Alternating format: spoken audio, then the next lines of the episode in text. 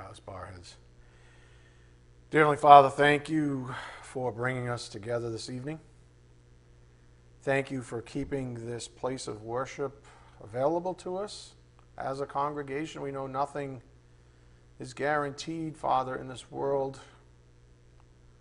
So we're very appreciative for your mercy, your grace, your love. Thank you for this congregation, Father, that we are able to fellowship together this way to love each other, to care about each other, to look after each other, Father. What a blessing it's been. We do pray for those in the congregation that can't be with us this evening. We pray for those that are still lost without hope, that they be saved before it's too late. We are most grateful and thankful, of course, for your son's work on the cross to cancel out that debt and to make an evening like this such a wonderful time of worship. We do just ask for your blessings on this evening's message. May it be edifying for our souls. We ask this in Jesus Christ's precious name. By the power of the Spirit, we do pray. Amen. Hey, what's, Where's uh, how's Jane doing? Oh, I see how it is. Jane. Anyways, Proverbs 17 Wisdom Part 74. This week's blog is titled, up here on the board, The More I Love. Read it. Do yourself a really big favor and read it. Between this week's blog and last week's blog, which is titled The Practical Road to Peace, well, the Spirit's given us a lot to think about just as an observation, lately, if you've felt the pulpit messages have been stern or even a bit disciplinary in nature, then just know that the blogs specifically have been ointment for whatever bruises the Spirit may have given you. My point is that you're missing out on a lot of wonderful encouragement if you're not reading or listening to the blogs. I've made it very easy. You don't even have to read them anymore. I will read them to you. What else I got to do? Show up at your house? You sit there, here, here's some tea and some biscuits. Let me just read to you You'll be missing out an awful lot. And I know for a fact that some of you need it. You know, some of these messages have been pretty heavy. And when they're heavy like that, you need that sort of ointment after. And it's been coming in the form of blogs. So on Sunday, the Spirit began with this point how can we be more obedient? How can we be more obedient? The Spirit wants us to think openly about this question. Because, as we've learned, if we're obedient, we walk in the light, and therefore expect to bear the fruit of righteousness. If we're obedient, we walk in the light, experientially speaking, of course, and therefore expect to bear the fruit of righteousness which according to Hebrews 12:11 is at its core peace. Up here on the board, Hebrews 12:11.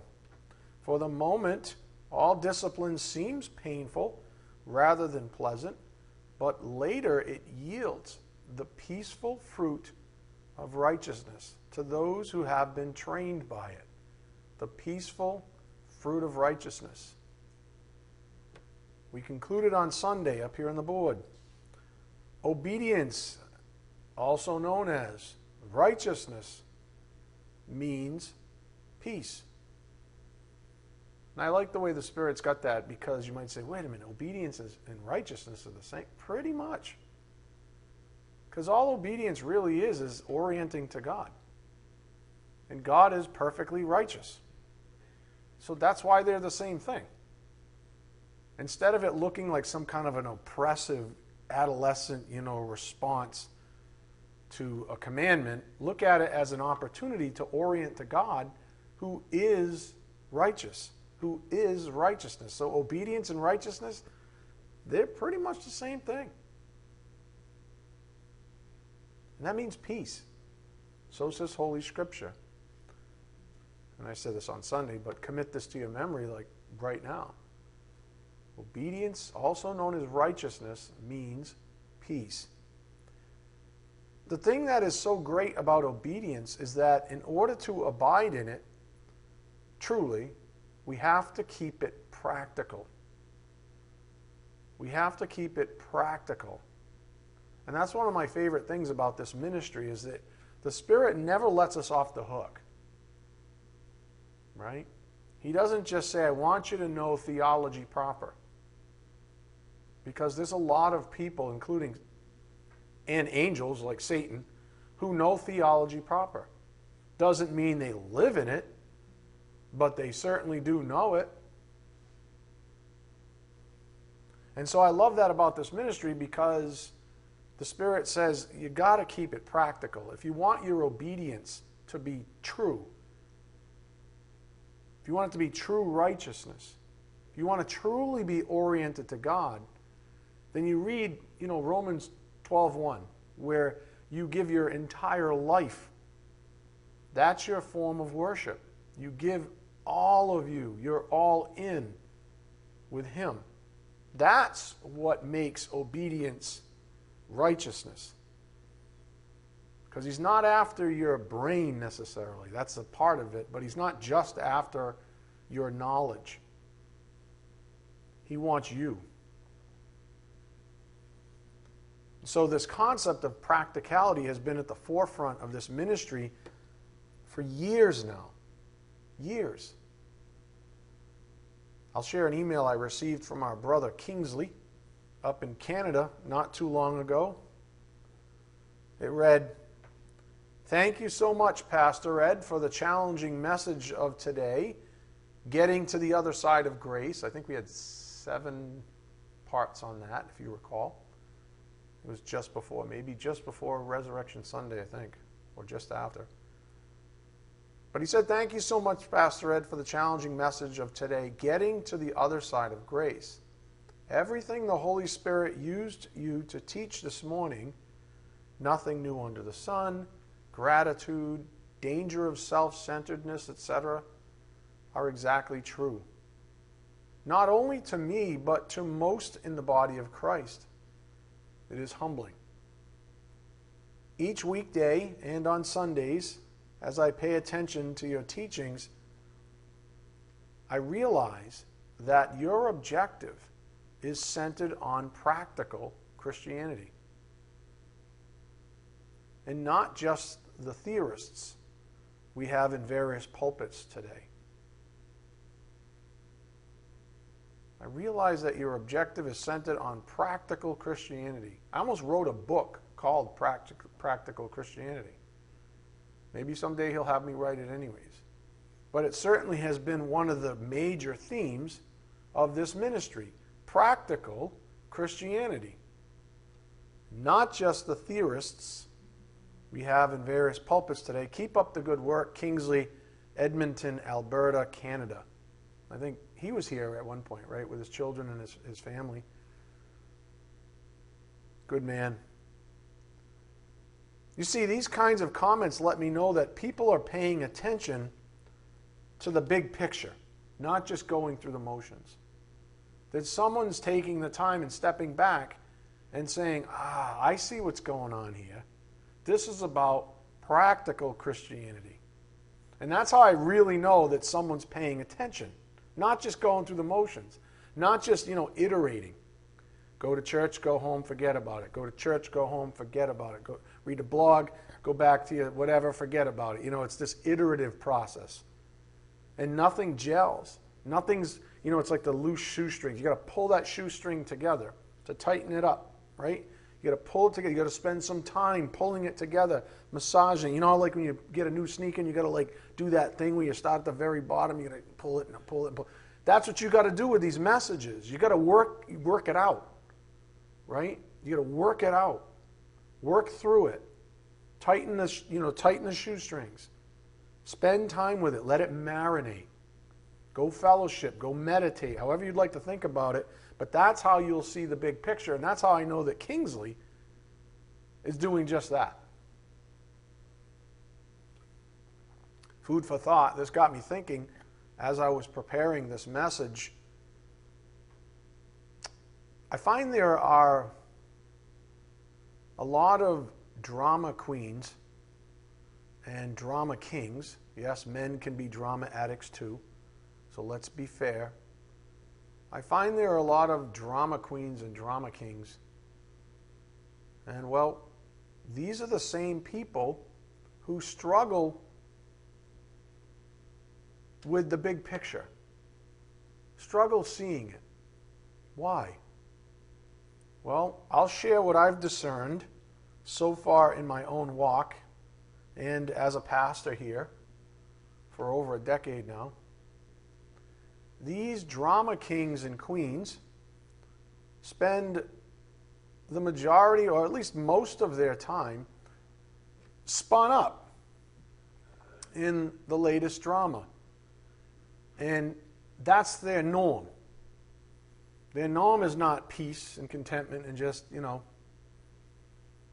their norm is drama. And they spend most of their time preoccupied with themselves. Which is why, whenever you talk to them, all they do is either bleed all over you or complain about life in general.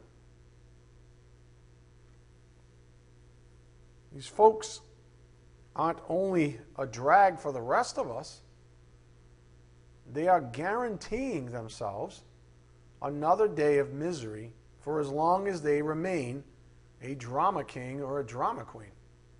They're literally guaranteed misery for as long as they remain in that condition. I'd go so far to say that there's an entire economy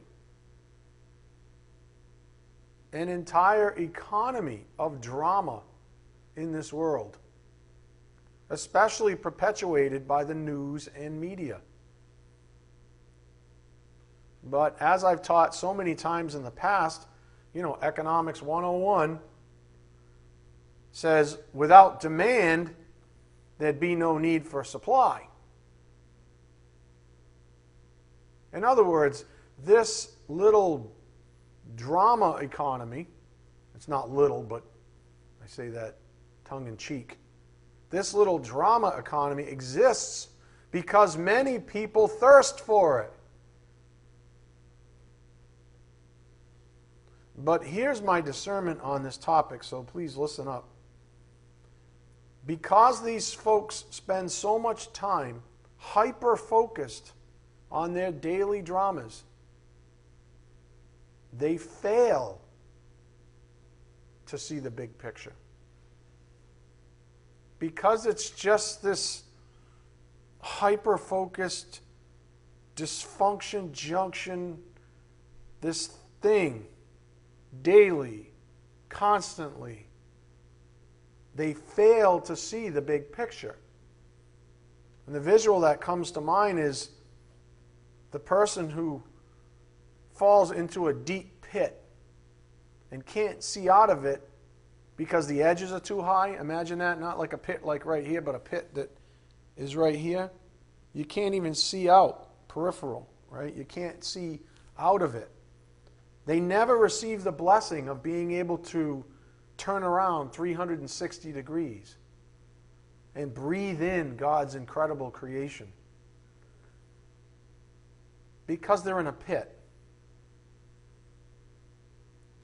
They miss out on life itself because they're too busy wallowing in self pity or despair that, frankly, exists because of their own desire for drama.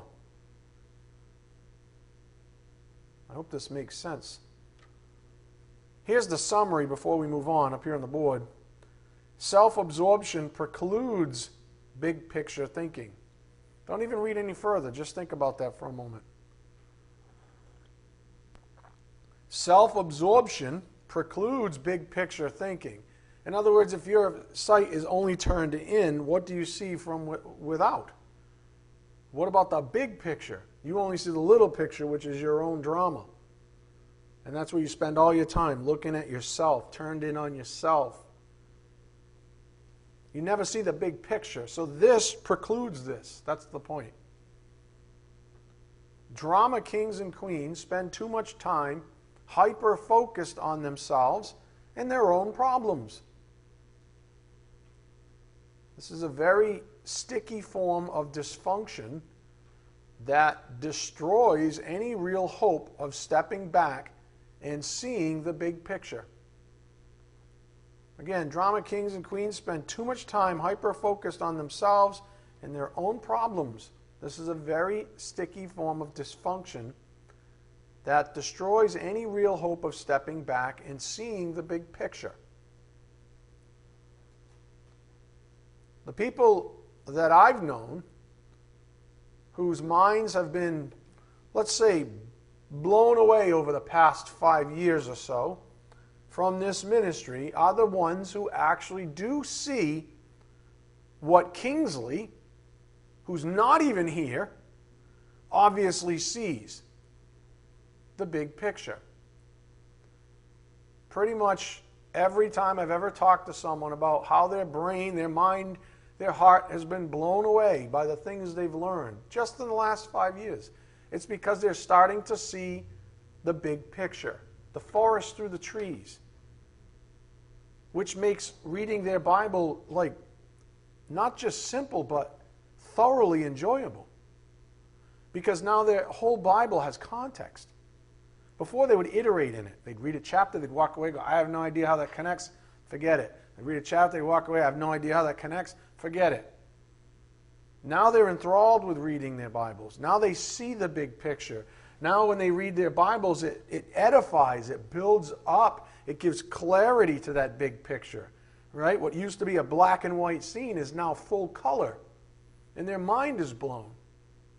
But that does not happen to a person who's always turned inwards and is self absorbed and is stuck in, as a drama king or a drama queen and is stuck in this cycle and, and there's this entire economy in this world of course the kingdom of darkness promotes that very thing of course it does why because it keeps you from glorifying god and so it spins up media in, in social media and uh, you know, all the things that keep people in these pits. You know, you're walking along, oh, I was doing so good, and then you see someone's avatar on Facebook, and there you go.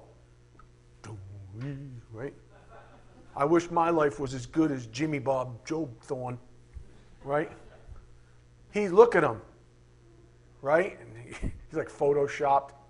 He's got like a 13 inch waist and a 60 inch chest with 17,000 abs, right?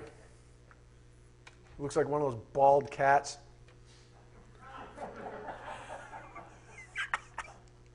just, just came out of the womb like that, like a, like a you know GQ freak.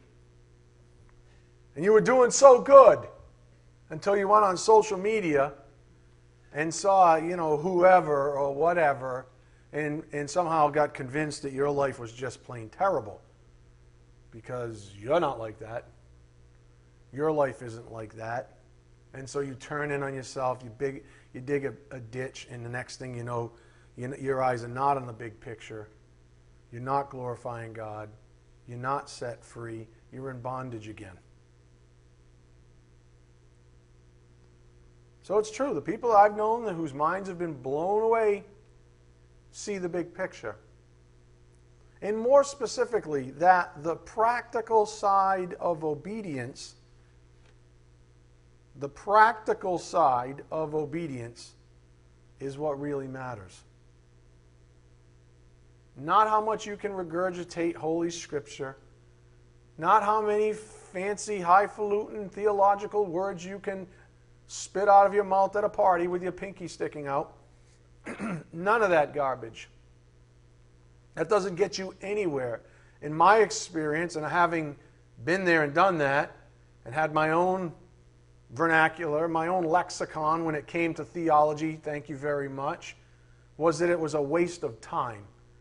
Because the vast majority of the words that I took the time to memorize don't even show up in the Bible, and all they really are is whips for people that don't have the time or the inclination, thank you, God, to do something so stupid like trying to be a doctrinal giant or spending all their time trying to learn stuff when their neighbor is in need, when their child needs them. You get it?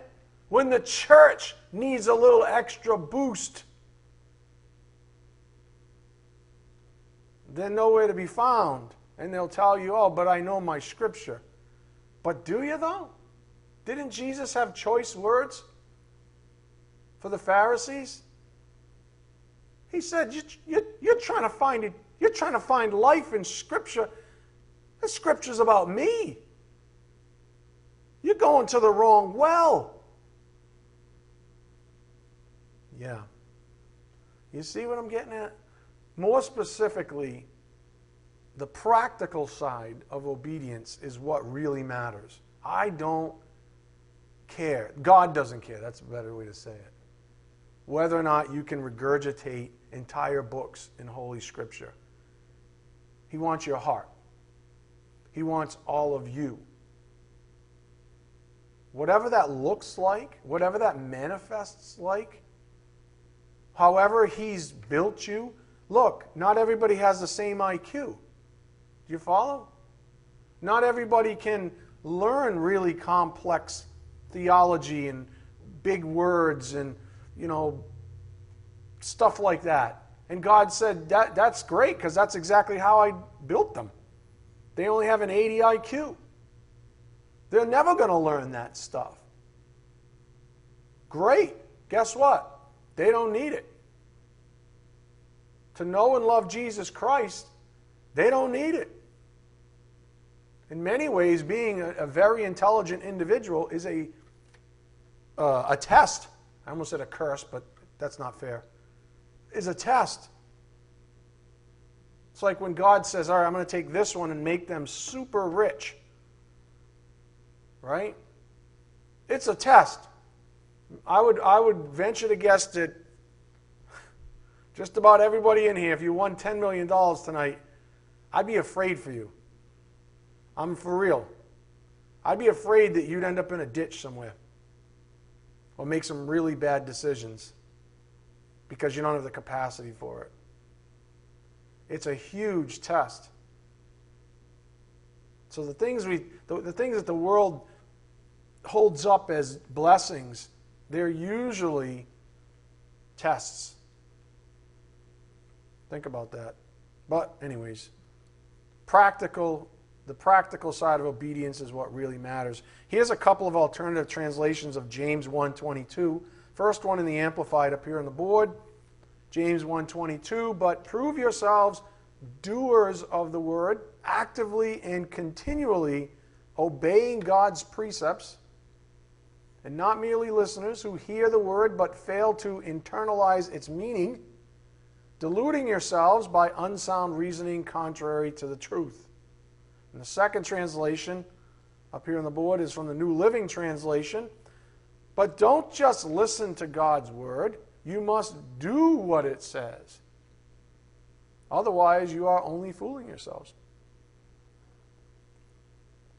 You must do what it says. Now, getting back on track with our message here, what's the big picture perspective been lately up here on the board?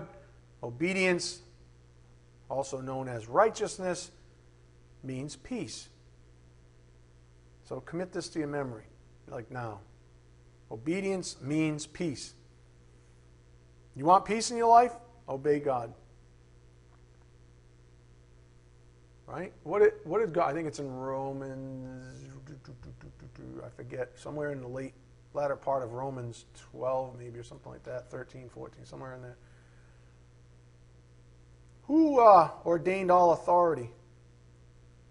God. It says it in Holy Scripture. So if you're one of these people that watches the news and all you do is curse the, the president out, and you spend all your time, what, arguing minimally in your head, if not picking up the phone and having stupid conversations with other morons? If you're one of those people, you lose out. Because God says, I put that person there. Yeah, I know they're a knucklehead, if they are. But I put them there. And I'm telling you to obey. Just like He put me here. And some of you are like, yeah, you're a knucklehead. Fine. But what does He say? Obey. Submit. You do what you're responsible for. You worry, let me worry about what I'm responsible for. You let God take care of the rest. People that argue with even anything that God ordains, they lose out. That's the point. You lose because you're disobedient. If he says obey, then you obey. But there, did he stutter? No. No, he didn't. He said it very clearly obey, submit. But Wives, I think I think of wives all the time. You poor ladies sometimes married to these men, right? We're all idiots. I'm not saying these men like it's not me. Men, we're all flawed idiots, right? And these poor ladies have to submit to us. And it would be really easy. I know if I was her or one of the ladies, I'd be like, this dude's a joke. this, this guy's ridiculous. You know, maybe not all the time, but you know what I'm saying, right? I, am not. There's no way I can't submit to this guy. He's, he's not worthy. Ugh. You want to meet an unhappy woman? It's that one. Because then she goes along and says, Well, I'm going to stop wearing the pants in the family then. And then she goes and keeps going with that thread, and now she's someone she shouldn't be. And now her kids are all confused. They turn out to be little tyrants. You follow what I'm getting at? If God says obey and you want to be you want to have peace in your life, then you're ready, then obey. No buts. Don't be a Budinsky guy. But no, put it away. Put it away. Honestly, you'll be better off. Try it out. See if see if God's a liar. Do you recall what the topics of the past two blogs have been, including this week's? peace, and love. Love and peace. Those are the two topics. What's the greatest commandment of all that Jesus has placed on us? To love. The greatest commandment is to love. And what do we receive when we obey this commandment to love? Peace. You see how that works? You see how it works? Instead of saying, man, our president's a loser or as an idiot or blah, blah, how about you love him? You don't have to love him personally, but love him enough to respect his position, enough to, I don't know, stop being a drag. Ladies, same thing. Instead of biting off your husband's head every time he makes a mistake, which never helps, by the way, because you're his helpmeet, not his destroyer. You're there to support him, not to rip him down. Instead of doing that thing, love him. Men, same thing. So your wife's not perfect. Whoa, whoa, whoa, stop the presses. Are you serious? But but I wanted to marry this little trophy wife, you know, that just looked good and I pulled her out during parties and then I put her back and she shut up. right? No, she's a living, breathing, flawed individual. She's going to make mistakes too.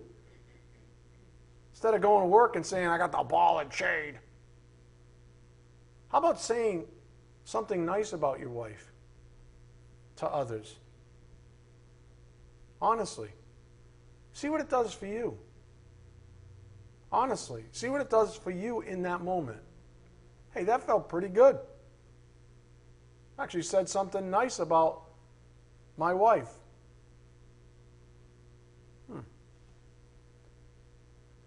How many drama kings and queens do you know who are truly at peace?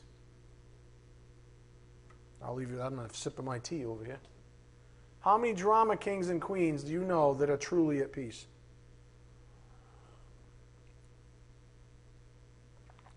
None that I know. Not one. Not one. I hope you get the connection. To reiterate James' sentiments simply stated up here on the board, James 1:22 in the New Living Translation, but don't just listen to God's word, you must do what it says. Otherwise, you are only fooling yourselves. Here's the passage we read last time that helps with this. Go to Galatians 5:13. Galatians 5:13.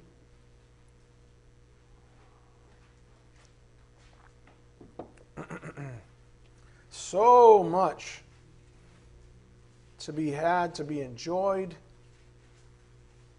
That's all God wants for you. And He's so gracious, He tells you how to get there. He says, I'm going to I'm to lay this whole thing out for you. There's a pathway to peace. It's called righteousness. And the way you get there is to obey. You orient to my righteousness, and lo and behold, you get peace. Galatians 5:13 For you are called to freedom, brothers, only do not use your freedom as an opportunity for the flesh, but through love serve one another. For the whole law is fulfilled in one word You shall love your neighbor as yourself. But if you bite and devour one another, watch out that you are not consumed by one another. But I say, walk by the Spirit, and you will not gratify the desires of the flesh. For the desires of the flesh are against the Spirit and the desires of the Spirit are against the flesh. For these are opposed to each other to keep you from doing the things you want to do. So, somewhere deep inside, that new creature, if you're saved, you have a new creature. All that new creature wants to do is be pleasing to the Lord, to our Master. So, part of you wants to do that thing, but you've had that awful roommate, the flesh, that keeps you from doing the things you want to do, from walking, that practical form of obedience.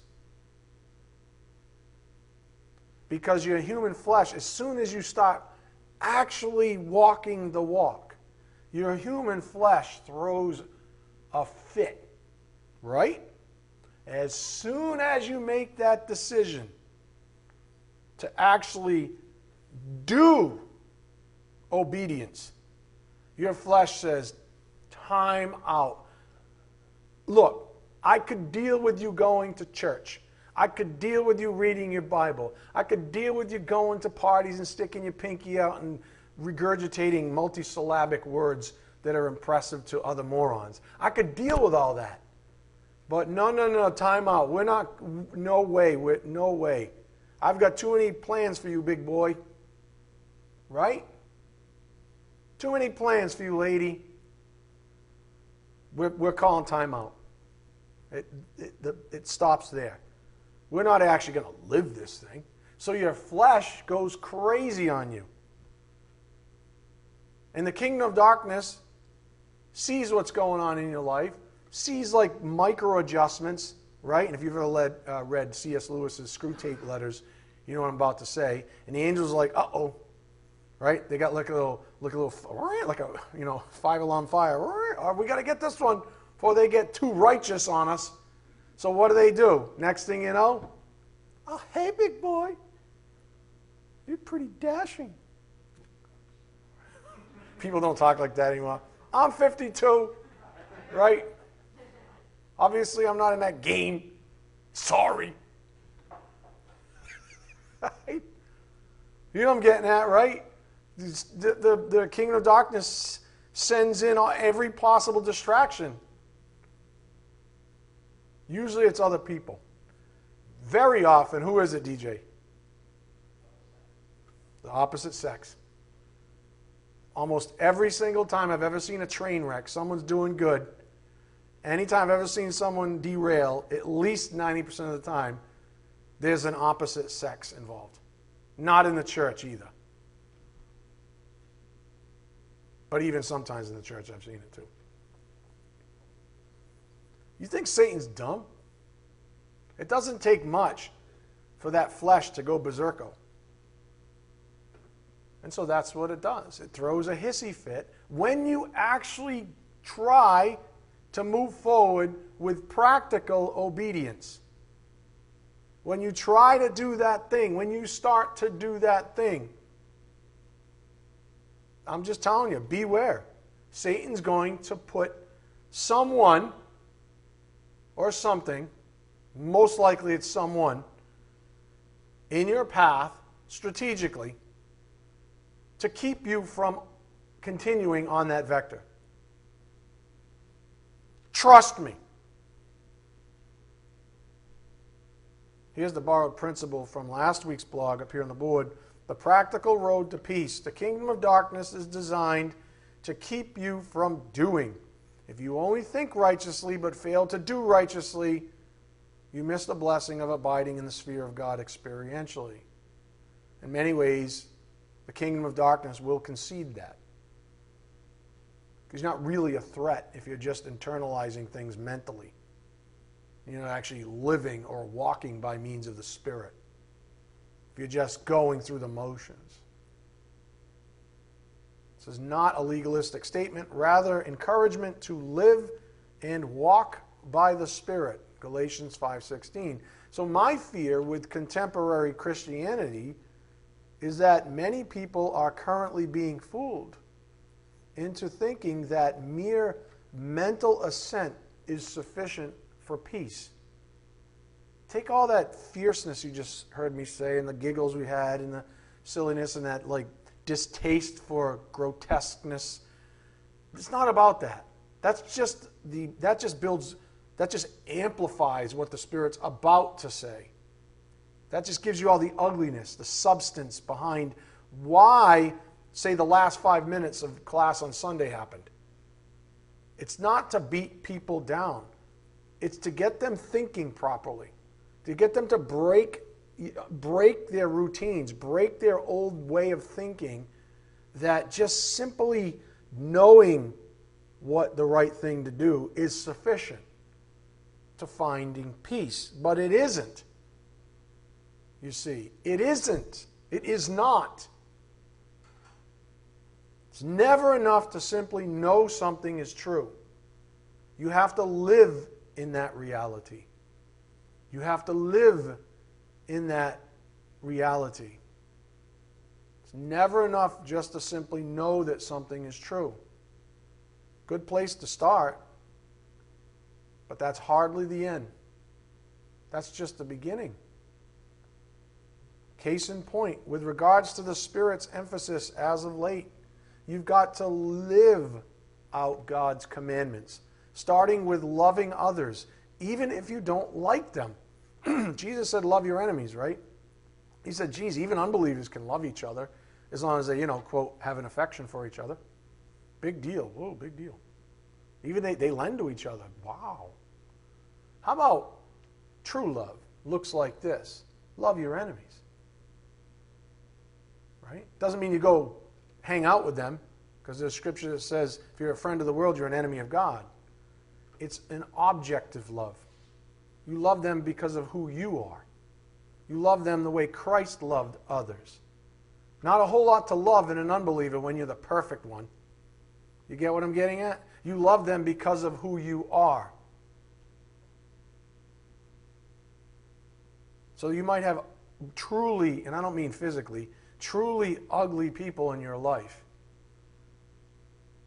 And the Lord says, love them.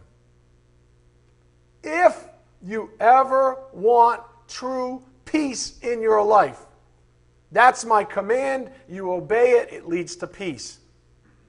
That's my command. You obey it, it leads to peace. You shouldn't say, well, with disclaimers, well, I don't like that command, so. No, no, no. It's a template. Jesus said, Here's a command, obey it, you get peace. If you ever took like algebra in school, right? It doesn't, those are just variables. It doesn't matter. Here's a command, obey it, you get peace. Does it matter what the command was? Nope. It only matters that you obey it. But the president's an idiot. My husband's a jackass. So, here's the command obey it, you get peace. But they're my enemy. I can't stand them. Here's the command obey it, you get peace. You see? That's how you should think. It's actually really simple. It actually makes life really simple because otherwise you're keeping tabs, right? You know how it goes, right? Hold on, hold on, hold on, hold on. You get the little, you know, top ring binder thing. In 1973, you wronged me. You still haven't earned back enough chits with my graces. So you get nothing. you get, what are you going to have a notebook? You're going to keep track of who your enemies are. You know, you're going to start keeping track of who's wronged you and who's transgressed you. Well, that was a really bad one. This was really well. My ex-wife, she's such a witch. So, here's a command: obey. You get peace. Any questions? There literally is no questions. You want peace in your life? I'm teaching it to you. It's literally that simple. Really easy to love people you care about, who you have affections for. Really easy. Unbelievers do it all the time. But if you want peace in your life, and the greatest command of all is to love. And Jesus Christ put a qualifier on it and says, Love your enemies while you're at it. And you want peace. You, you see? It's that simple. You've got to live God's commandments if you ever want true peace in your life. And it starts with loving others even the ones you don't like. Because if you can't love them, they haunt you, right?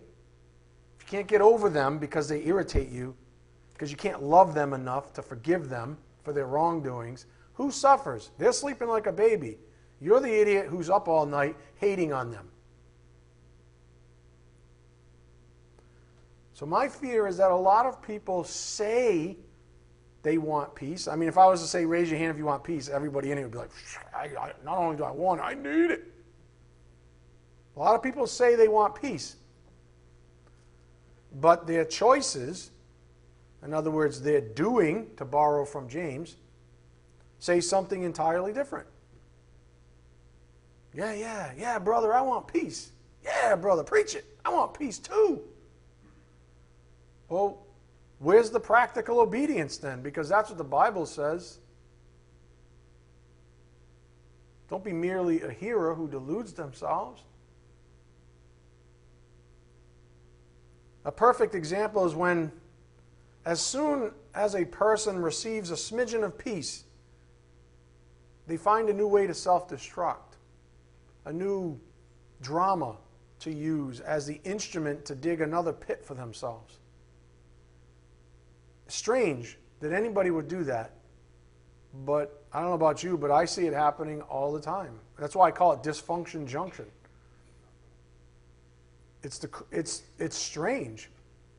But people start getting peace and they don't know what to do with themselves because it's outside of their norm, so it's outside of their comfort zone. So what do they do? They find the next tragedy. Uh, very often in the, in the form of a, the opposite sex, of course. Right? That seems to be the biggest one. People never seem to learn that ridiculousness. And so they remain in dysfunction junction. They start getting a little peace and it freaks them out. And then the flesh is like, yeah, let's freak out. This is ridiculous. Got to get this guy off the vector, guys. Let's get him out of here. Let's get her out of here. And they go right back to dysfunction junction. They go right back, find a new drama, something else to perseverate on something else to be self absorbed over, something else to call up their friends over and bleed all over everybody. You know I'm getting at, and I, that's why it's dysfunction junction. So, this is the very antithesis of obedience because there's no love in it. Certainly not for self. up here on the board. Why not the truth? A lot of people want to be lied to because they've been deceived into thinking that their life will be easier. Some of you right now are like, man, he's not yelling, but this still stings. right? It, that's how you know whether it was Sunday or this evening. You know that it's the Spirit. It's not Ed. Right? And shame on you if you thought Sunday was harsh and you looked at me and said, well, you know, that's, that's Ed. That was, that's ridiculousness. That's someone looking for an excuse.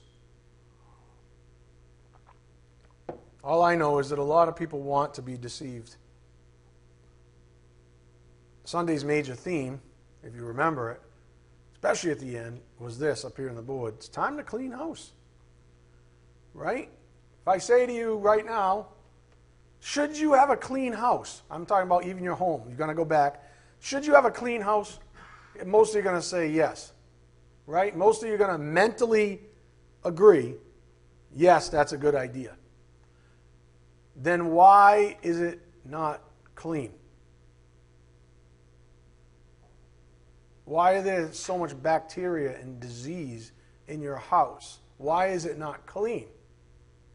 You know that's the right thing to do. Right? I'm thinking of James 4:17, right? The one who knows the right thing to do and doesn't do it, that's a what? Sin. You know it's the right thing to do. Right between your ears, you know it's the right thing to do. Well, guess what? The Spirit's saying, if you know it's the right thing to do, then do it. Clean house. It's time to clean house. And so after Sunday, you know, I got I always get some feedback from people. Often in moments like that I call people, usually the leadership team, because I can trust them to tell me the truth. Um, you know, what about that? You know, what about the message on the board right now? It's time to clean house. Because I get the sense some of you were a little unsettled on Sunday because of the last five minutes of the message where I was basically frothing at the mouth. Right? And again, folks, that's just the Spirit trying to get your attention. If you weren't so stubborn, maybe I wouldn't have to do that. Please, can you stop being so stubborn? Because I like my vocal cords in my body, right where they're at. Right? So it was, let's say, a little fierce. Up here on the board, Galatians 4:16, have I then become your enemy by telling you the truth? These are not my messages.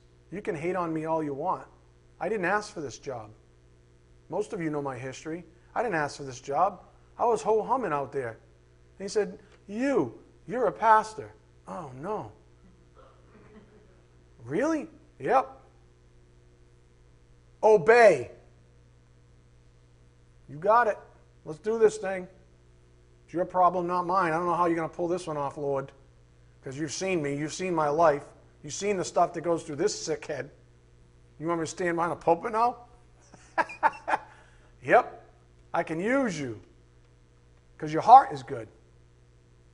You have empathy because you're an idiot. The one who's forgiven much, what? Loves much. Well, let me tell you, I've been forgiven a lot. Like, a lot. And that's probably one of the reasons I'm here. Because I'm probably, in many ways, a bigger idiot than you could possibly fathom. But that's between me and the Lord. You submit, you obey. Have I become your enemy by telling you the truth? Here's the encouragement we received on Sunday. I cannot believe we're almost out of time. Go to Psalm 37 4. Psalm 37 4. We're just going to get back to Proverbs 17, and then I've got to pick a spot. We're, almost, we're probably going to end up where we ended up on Sunday without all the screaming. hey, thank you for correcting course. Whatever you guys did over, you know, since the weekend, thank you. Because my voice is, oh, it's like, yeah, right, you can actually talk to them tonight. Psalm 37, verse 4. So here's some encouragement from Sunday. Delight yourself in the Lord, and he will give you the desires of your heart. Commit your way to the, that is literally tantamount, which means the same thing as obeying. God says, I'm giving you commandments to keep you on the narrow road that leads to life, right? I'm going to keep you on that pathway. You just obey. You commit. You commit your way to the Lord. Trust in Him, and He will act. I don't know about you, friends, but look. If, if I've got God telling me, do it my way, and I personally will act, or I've got anyone else in the history of humanity, the person I've trusted, I don't know, the most ever, said, do it my way and I will act, that's a joke. That person is a joke compared to the Lord. A joke. My ways are not your ways. My thoughts are not your thoughts. Isaiah 55 8, I believe. Who am I going to look? I, I'm going to trust in him because he's omnipotent, he's sovereign, he's righteous, he's perfect. If he says he's going to act and all I have to do is commit to him, then I'm going to commit to his way. Some of you need to go like this click. They don't even have that anymore, do they? Cell phones, right? There's no clicking. Oh. What was that word I used earlier?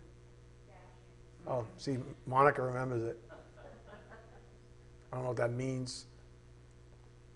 Probably means I'm dashing. you know what I'm saying? Some of you need to do this. Put the phone down, leave your friends alone, step back, try to you know, get yourself out of that pit, take a good deep look around, breathe in God's beauty, glory, His creation. Uh, live for others, love everyone because of who you are. See the big picture. See the big picture. Trust in the Lord. That's the big picture. He says, I've got it all under control. Trust me. You commit to me, I will act on your behalf. I will never leave you. I will never forsake you. My faithfulness to you is renewed every morning. I love you. Your response? Thanks, Dad. Thanks, Dad. Amen? All right, let's bow our heads. Dear Heavenly Father, thank you so much for this evening, for bringing us together as family. Thank you for truth. Though it cuts deep sometimes, Father, we know that it's for our own good, and we are so grateful for it. We just ask for your blessings as we take the things we've learned back to the privacy of our own souls, our families, our marriages, and then your will be done out to a world that needs the truth so desperately. We ask this in Jesus Christ's precious name. By the power of the Spirit, we do pray. Amen. Thank you.